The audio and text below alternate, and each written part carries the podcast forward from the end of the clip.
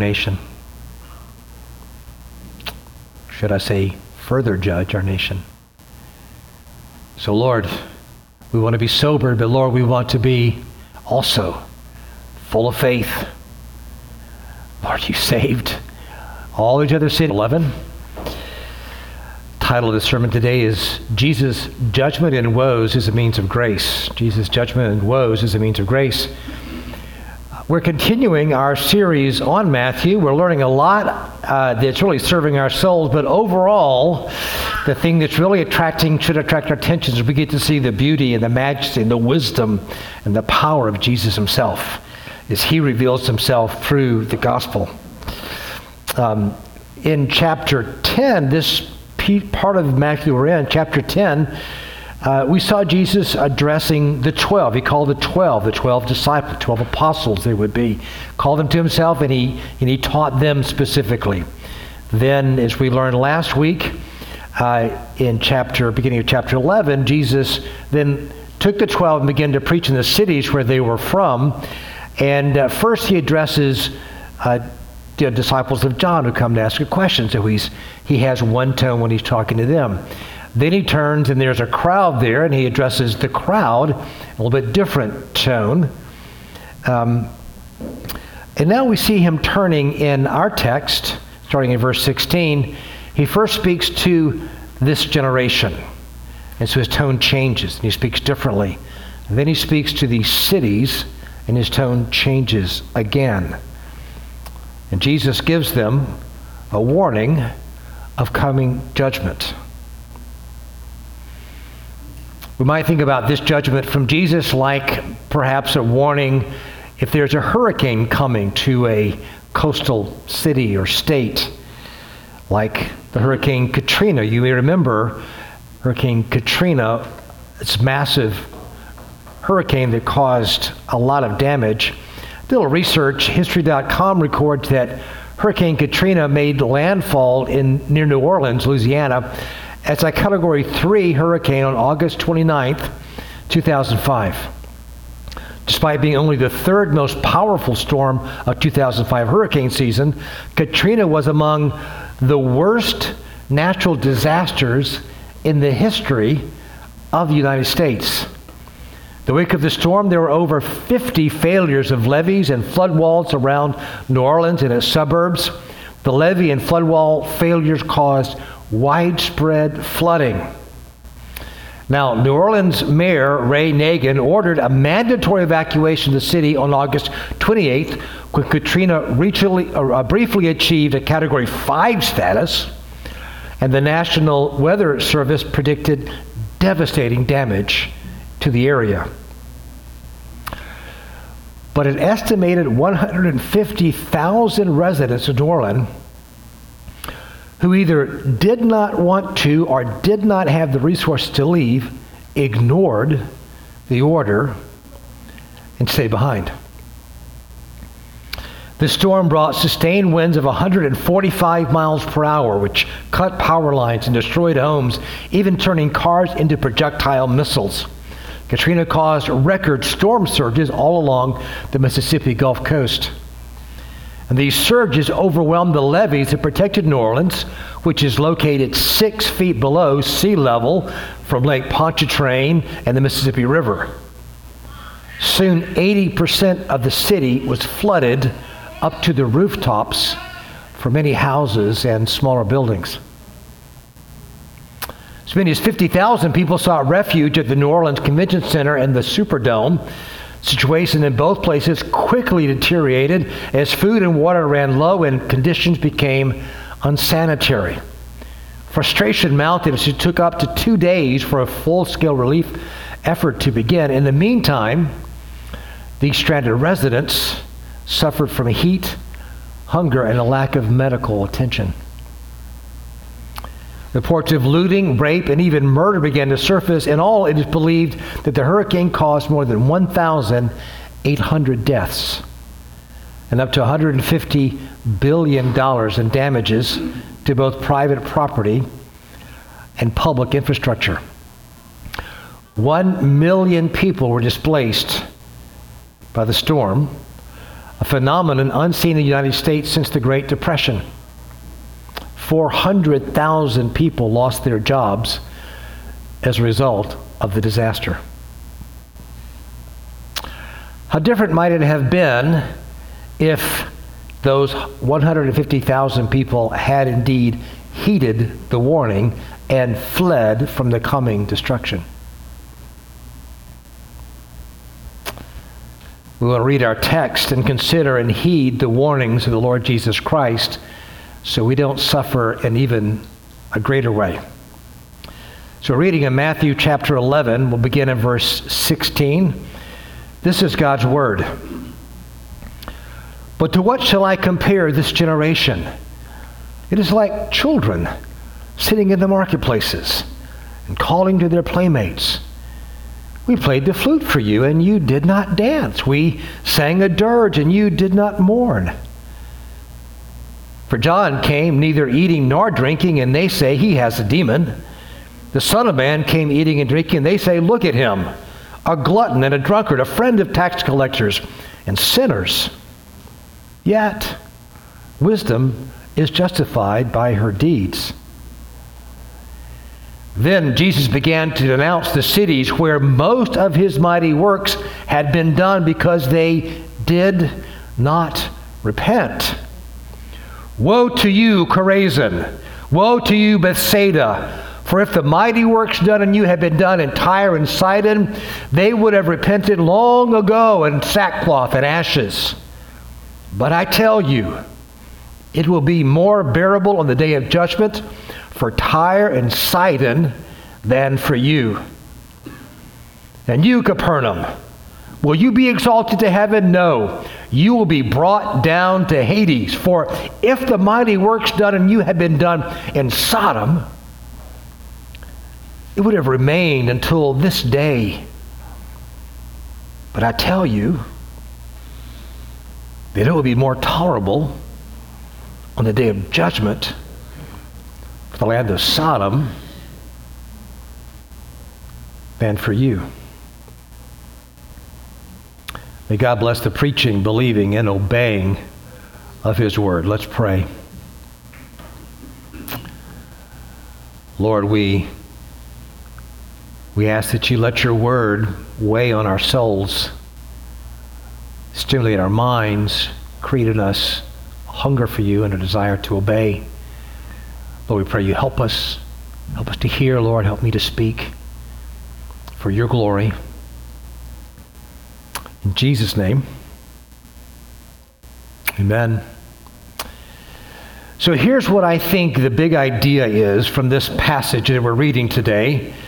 Jesus, Lord of creation and redemption and mercy, proclaims a coming judgment to a wicked and perverse generation as a means for repentance. Jesus declares judgment is a means for repentance. Three points and a conclusion unresponsive generation, unrepentant cities, undaunted Christians, and to close, undaunted love of the Savior. First, an unresponsive generation. Jesus spoke to his generation, which was unresponsive and his words speak to our generation as well. The flute in this parable that Jesus told represents the preaching of Jesus. John the Baptist, on the other hand, was a wild man in the desert, far from comfort. John ate grasshoppers and wore clothing made of camel's hair. From before his birth, the angel Gabriel declared that John must not drink wine or strong drink. Jesus, on the other hand, drank wine, reclined at table with sinners. John was remote, Jesus was approachable. However, the same Jesus, the same approachable Jesus in Scripture, addresses the seven churches in the book of Revelation, and there his divine might is revealed in a vision to his disciple John, the evangelist. John saw one like a son of man clothed with a long robe with a golden sash around his chest. The hairs of his head were white like white wool, like snow. His eyes were a flame of fire. His feet were like burnished bronze refined in a furnace, and his voice was like the roar of many waters. In his right hand he held seven stars, and from his mouth came a sharp, two edged sword, and his face was like the sun shining in its fullness. John fell unconscious at this vision of Jesus. Those flaming eyes in Revelation saw through the pretense and the hypocrisy and the disobedience of those churches in the book of Revelation. And those flaming eyes look into our souls every time we sit under the preaching of God's Word. And those flaming eyes look at our generation as well, our unresponsive generation.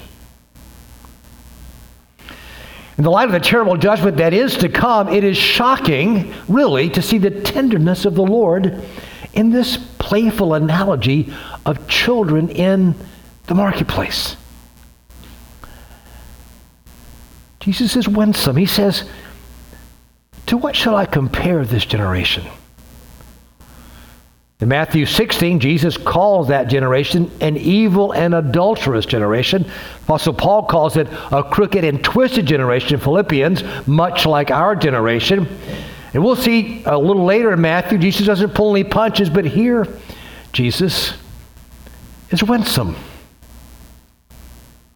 He says, To what will I compare this generation? Well, you're like children, really. You're not taking me seriously. You think I'm a joke. Child's play. But maybe this will help you. He say, he's saying, in effect, My father and I played a flute for you. Some commentators believe that this flute represents actually a wedding song. The children were playing wedding or marriage in the marketplace, and there was this flute calling the children to play this marriage game. Jesus is saying, We invited you to a wedding. At creation, my Father spoke the Word, and I was the Word, and the mighty Holy Spirit came and created all of creation and created a wedding venue. We cast the galaxies and the vastness of space and time as the roof. We fill the hall with every kind of beautiful plant and flower. We also put along with them every kind of fascinating, glorious animal. We placed a backdrop of majestic mountains and a vista of magnificent oceans. All of them came from us and point to us. And at the center of the wedding venue, we placed a marriage to point to the marriage. We placed man male and female, two beings that become one in marriage, equal but unique, one leading, one following, both worshiping. This marriage, begun in the garden, points to the glorious consumption of all things, the day when every tear will be wiped away, when there will be war no more, when sorrow and sighing have gone away. This human marriage points to the divine marriage, the marriage of Christ and his church. And oh, is that a glorious marriage that we'll be part of someday?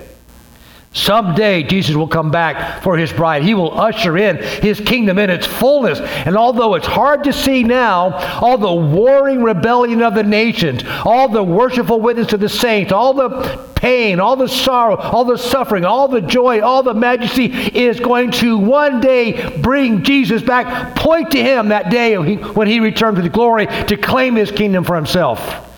That's what all this points to. That's what all this is about.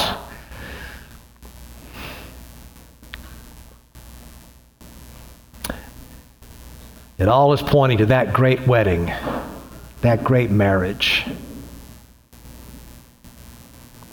Therefore, this marriage begun in the garden between man and woman is not just a decoration.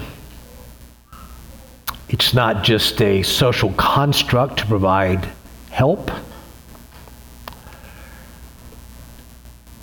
Marriage between man and woman is gravity.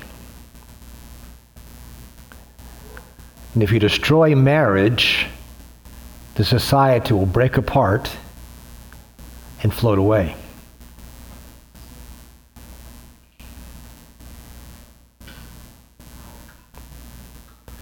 But to what shall I compare this generation? Jesus asks. You will not dance to the beautiful music from our flute. You have broken marriage. Even many who call themselves by my name have hardened their hearts and broken their vows in disobedience. And then some ignore my clear directives and go and marry again. They might have devoted themselves to me. This generation has called evil good by rejecting the holiness of marriage.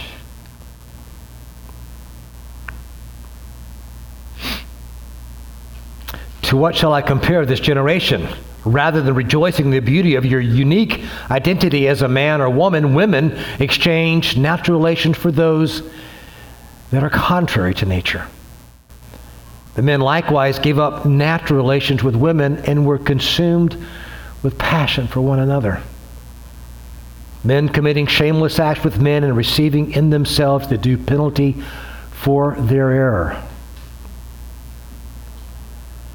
This generation has changed marriage from a living example of God's glory as a pointer to the divine marriage. Instead, it has turned it into something rubber lifeless that can be stretched over anything and everything or just thrown into the trash. That's this generation. This generation approves the rejection of every essence, the very essence of the created order of the male and female body. This generation applauds the desecration of bodies made in the divine image, even to the point of regendering children in a vain attempt to reject God's creation and destroy his order. On account of these things, the wrath of God is coming.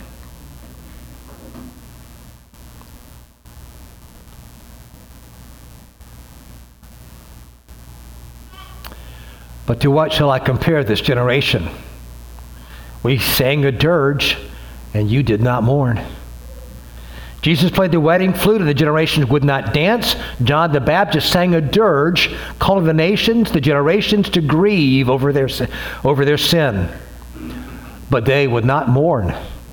Instead of the singing the song of repentance over the misery of sin, the nations sing a song of war.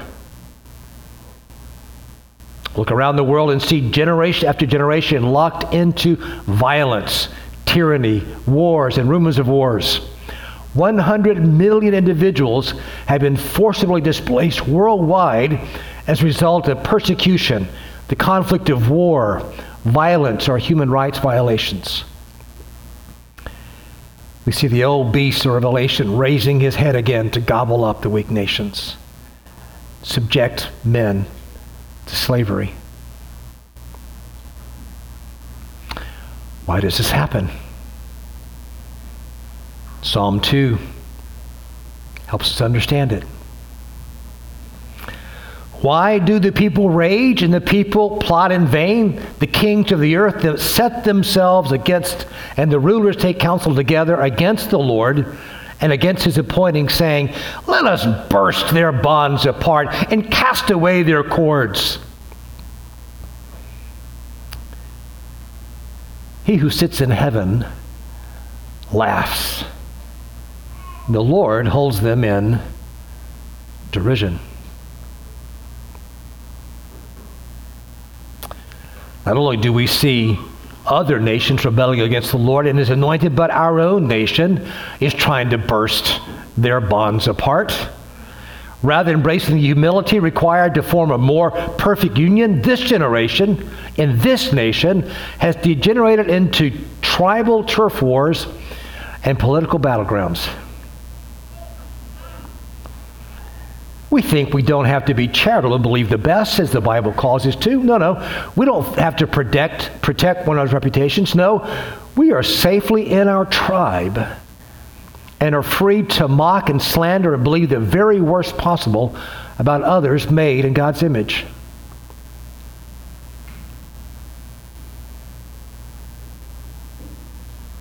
The greatest victim is the truth. This generation divides into tribes, and if my tribe doesn't like your tribe, we just call you liars. We just say, you're lying.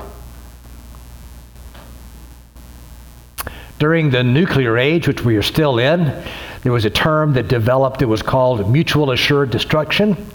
MAD, it was the idea that if a nuclear war started, it would destroy all of civilization, destroy both of the nations because they had that capability. This, this twisting the truth, this unwillingness to listen, has been called mutually assured epistemological destruction. Epistemology is the study or the philosophy of knowledge, is how we know what we know. It's one of the great cancers in our society that we just say it's a lie if we don't like it. If we align ourselves with political groups that gain power through unprovable conspiracy theories, through claiming as fact what is in fact only what we suspect or wish were fact, then we have lost sight of the truth and been caught up in the raging of the nations. We don't have to buy into the so called truth peddled by political parties or news media or by some YouTube channel. Do you live in that world? Do you spend hours diving into worldly sources and drinking their bitter cup of rage? Beware. Beware. It is a Trojan horse. Yes, there may be some interesting things, but it's bitter. It's the spirit of the world. Is your view of the world darkened by cynicism and sarcasm? This time I look, cynicism was not a fruit of the Spirit. Are you drinking that by what you listen to and look at? We know the truth personally. Jesus is the way, the truth, and the life. Jesus gave us direction. How we, what we listen to, how we form our decisions, how we curb our tongue, how we should be charitable. Instead of doing that, we should mourn. Instead of trusting the plotting of man to fix our broken world, we should lament and cry out to God of mercy. There is a better way. Psalm 2 chapter Psalm 2 verse 11 says this, serve the Lord with fear. Rejoice with trembling. Kiss the Son, lest he be angry and you perish in the way, for his wrath is quickly kindled. Blessed are all, blessed are all who take refuge in Him.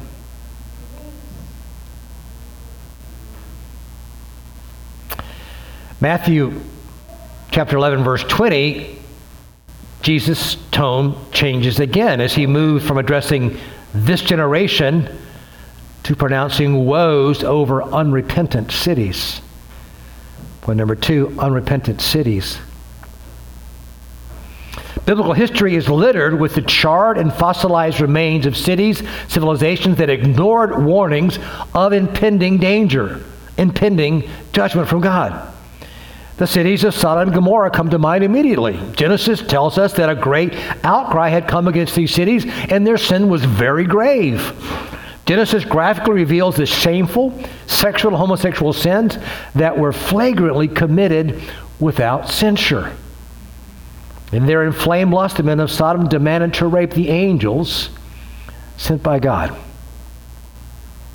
Ezekiel adds to that, saying, Now this was the sin of your sister Sodom. She and her daughters were arrogant, overfed, and unconcerned. They did not help the poor and needy. Chillingly similar to this generation. Righteous Lot was warned to flee the coming judgment. Lot tried to warn his future sons in law, but he seemed to his sons in law to be jesting, the Bible says. Perhaps that helps explain why Jesus used this analogy of children in a marketplace. People who don't, who reject God, believe judgment from God is just a joke, just a jest, something to laugh at. Ha ha ha. Did some research. The website Got Questions records that Tyre and Sidon have a long history with the people of Israel. King Hiram of Tyre, you may remember, provided many of the temple furnishings for Solomon in 1 Kings 7. Tyrians and Sidonians were also mentioned in helping rebuild the temple in Ezra's time, Ezra 3. But it should not have been so. We're told God had assigned Tyre and Sidon to the tribe of Asher to conquer when the Jews settled in the promised land The tribe of Asher, however, disobeyed God when they found Tyre and Sidon well fortified, Joshua 19, and they gave up. Ever since then, Tyre and Sidon, both pagan cities, had been thorns in the sight of Israel and often led it into idolatry. Judges 10:6 tells us, then the children of Israel again did evil in the sight of the Lord and served the Baals and the Ashtoreths, the gods of Syria, the gods of Sidon.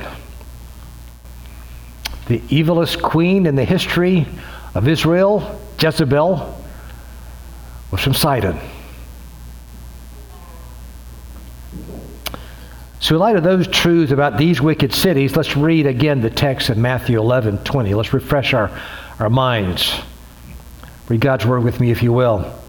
Then he began to denounce the cities where most of his mighty works had been done because they did not repent. Woe to you, Chorazin! Woe to you, Bethsaida! For if the mighty works done in you had been done in Tyre, in Sidon, they would have repented long ago in sackcloth and ashes. But I tell you, it will be more bearable on the day of judgment for Tyre and Sidon than for you. And you, Capernaum, Will you be exalted to heaven? You will be brought down to Hades.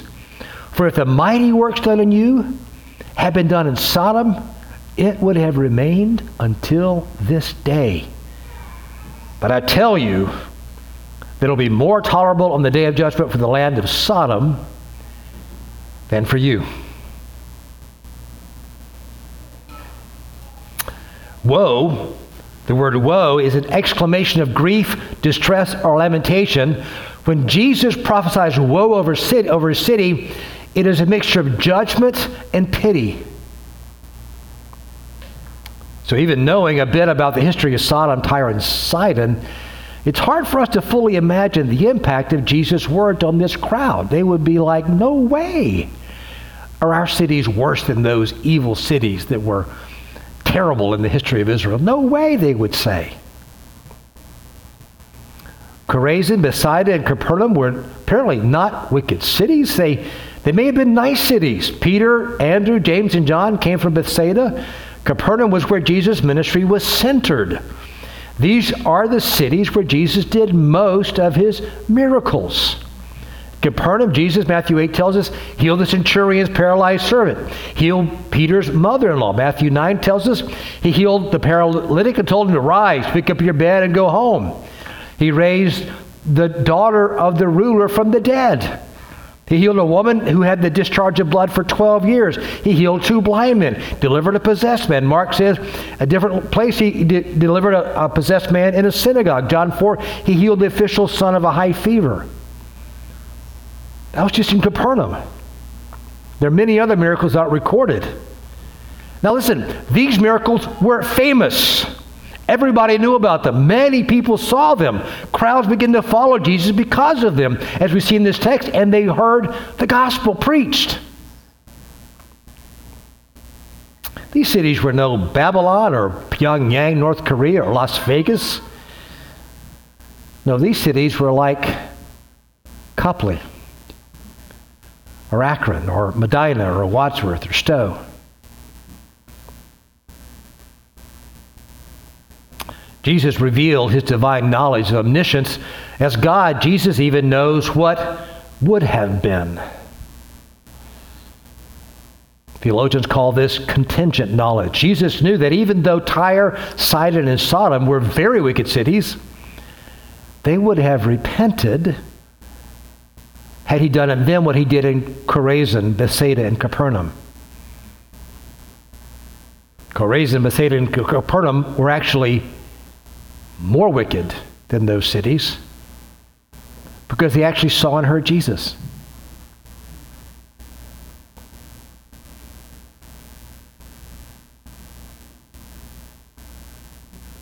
They heard him, they saw him, but they did not repent. It is a cautionary tale for us.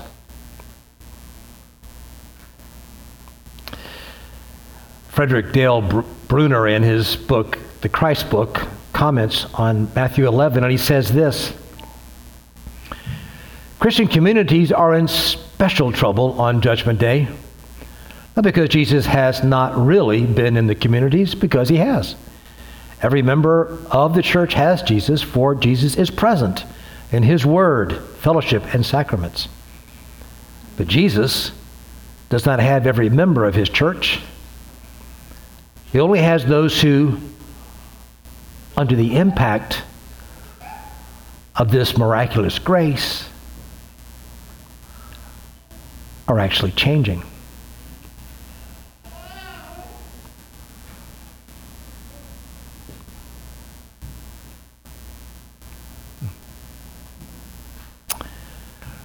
As we sit here in this nice church, in this nice city, we feel the heat of those flaming eyes fixed on us.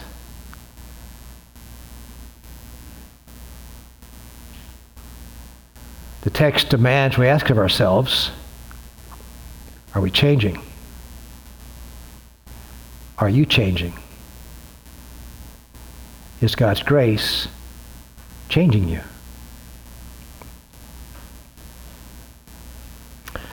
Are Copley, Akron, and Medina and Stow changing under the impact of Jesus' miraculous grace? If it's not, it will be more tolerable in the day of the coming wrath for Sodom, Tyre, and Sidon than for the cities where we live. They've had the risen Christ proclaimed to them. Many great civilizations have dominated the world. The Mongols once ruled all of Asia. However, Mongolia was counted as one of the world's least developed countries in the 20th century.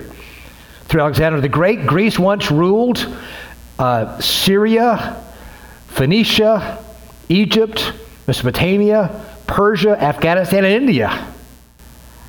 Today, Greece is a small, struggling island nation.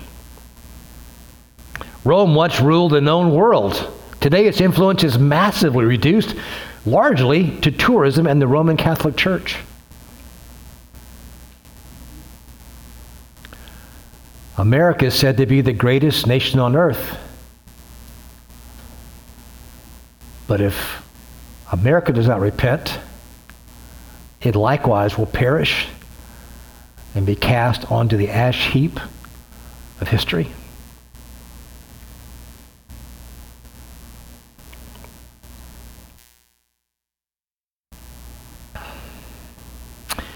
The midst of an unresponsive generation living in unrepentant cities, we are called to live as undaunted Christians. Point number three undaunted Christians. The preaching of Jesus here is meant to strengthen our understanding and embolden our witness. Daniel Doriani, I mentioned before, in his lessons from Matthew, gives us six excellent insights into Matthew chapter 11. I couldn't improve upon them. I'm going to show them to you. You won't have time to write them down, but they will be posted uh, on the website this week. Just let them inform your mind and your heart. See, exegetes helps exegete this text. First, he says, God is the only one truly competent judge for he alone knows all things. Every human judgment is based on imperfect knowledge. Secondly, God is sovereign. he does not owe revelation to anyone. He's not unjust to have given more light to Israel, but he does judge people according to the light they have. The more light, the more judgment. Third, there is corporate as well as individual responsibility. All societies harden their hearts to God and they fall into certain sinful patterns for decades, even generations. So, so that's why sometimes we pray repentance for our nation, for our city. There's a corporate responsibility, asymmetrical, much more responsible for the individual than for the nation, but, but that, that's a thing that we have to grapple with. Fourth, those who claim to be religious are often the most hard hearted of all. The religious think they often have everything all worked out. They know their doctrines, their duties, are pleased with their knowledge and virtue. Meanwhile, they despise others. Fifth, we should not shy away from Jesus' teaching on judgment and hell, even if it seems unpopular. Heaven and hell are eternal realities, and it's both right and helpful to tell people so. Six, let us wait, labor wisely in our missional work. Jesus said, Tyre, Sidon, Sodom, Sodom, unlikely places all, could have come to faith. Other likely cities, Alexandria, Ephesus, Rome, became centers of the early church. So, that informs our desire to reach the world with the, with the gospel, no matter how hard it looks. We follow the leading of the Holy Spirit. Undaunted Christians look beyond the fallen world to follow a risen Christ. He is and will be exalted among the nations. So, without fear, we preach the whole gospel. Colossians 3 5 and 6 tell us that the wrath of God is coming for all who practice wickedness sexual morality, impurity, passion, evil desire, and covetousness, which is idolatry. We are to proclaim that. However, we proclaim that coming wrath with trembling because we know from Ephesians 2 that we all once lived in the passions of our flesh carrying out the desires of the body and the mind, and were by nature children of wrath, like the rest of mankind. But God, yes, God, being rich in mercy because of the great love with which He loved us, even when we were dead in our trespasses, made us alive together with Christ. By grace, you have been saved and raised up with him and seated us with him in the heavenly places in Christ Jesus. So, why? So that in the coming ages, he might show the immeasurable riches of his grace in kindness towards us through Jesus Christ. That is what has happened to we who were sinners and still sin. God's grace and mercy saves us and delivers us. This is only possible because of the cross of Christ, because God the Son, Jesus Christ, died for our sins.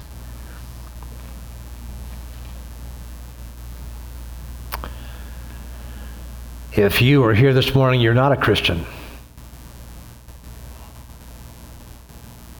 You have not given your life to Christ, you, you may be thinking something like, okay, yeah, typical, right? These Christians think they're better than everyone else.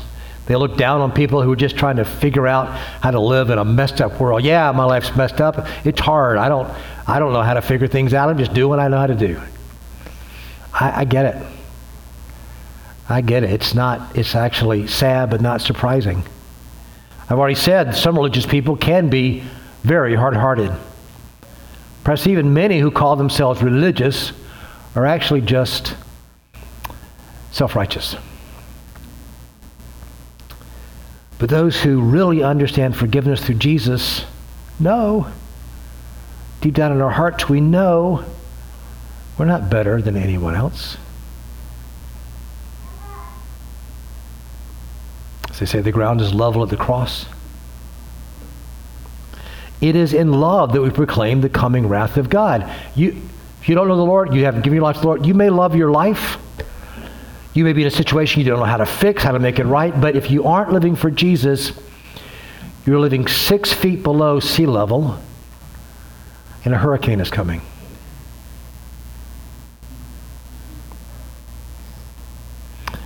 We, we stand as those who were also headed for destruction and were rescued. If I narrowly avoid death by death from the rising waters and then run back to tell others, I'm no better than they. The gospel rescued me, and the gospel is good news because there is a coming wrath.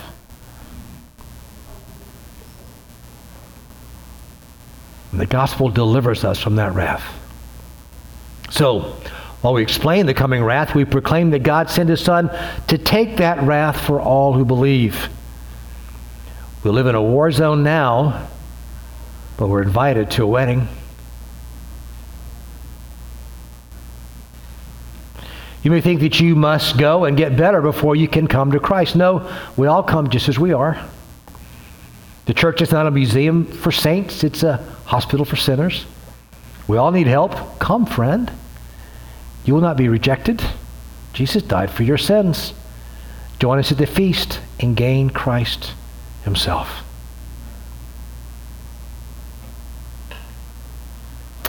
Jesus, Lord of creation and redemption, in mercy proclaims a coming judgment to wicked and perverse generation as a means for repentance and salvation. Even to a world that hated and crucified him, Jesus still extends an undying love. In conclusion, the undying love of the Savior. Jonah was the reluctant prophet of the Old Testament. Everybody knows about Jonah, right? He was swallowed by the, by the great fish. God called Jonah to proclaim coming wrath and destruction for the wicked city of Nineveh.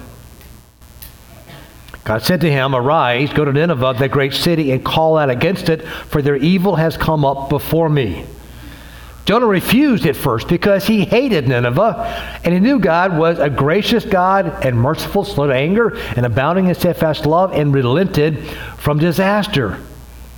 He did not want to go because he knew God might forgive them if they responded to his prophecy about judgment. When he finally did go, just some loving prompting from the Lord, Jonah did not proclaim God's love or mercy. He didn't offer salvation. He simply proclaimed, Yet 40 days and Nineveh shall be overthrown. And may it happen sooner, he might have thrown in. Jonah knew God would forgive Nineveh if they repented, and they did, and God did. That warning of coming judgment brought about repentance merciful repentance. We're going to listen to Dr. Doriani, again as he tells us a very encouraging fact about Capernaum. He says this Capernaum saw the works of Christ, but for a while remained unmoved. I, I say for a while, for Capernaum was the center of Christianity by AD 50, 55. That is, Jesus' plain speech, his woe, his word of judgment was effective. Capernaum eventually repented. We can be undaunted Christians because even to a world that hated and crucified him, Jesus extends his undying love. We're still in the day we're still working the light of the freely offered grace of God. This is mercy. This is glory that God would be patient with a world that rejects Him. Yes, there is still time to flee from the coming judgment. So, Christian, be sobered, but be encouraged. You have been found by grace. Go, preach the gospel to the nations, and make disciples. Let's pray.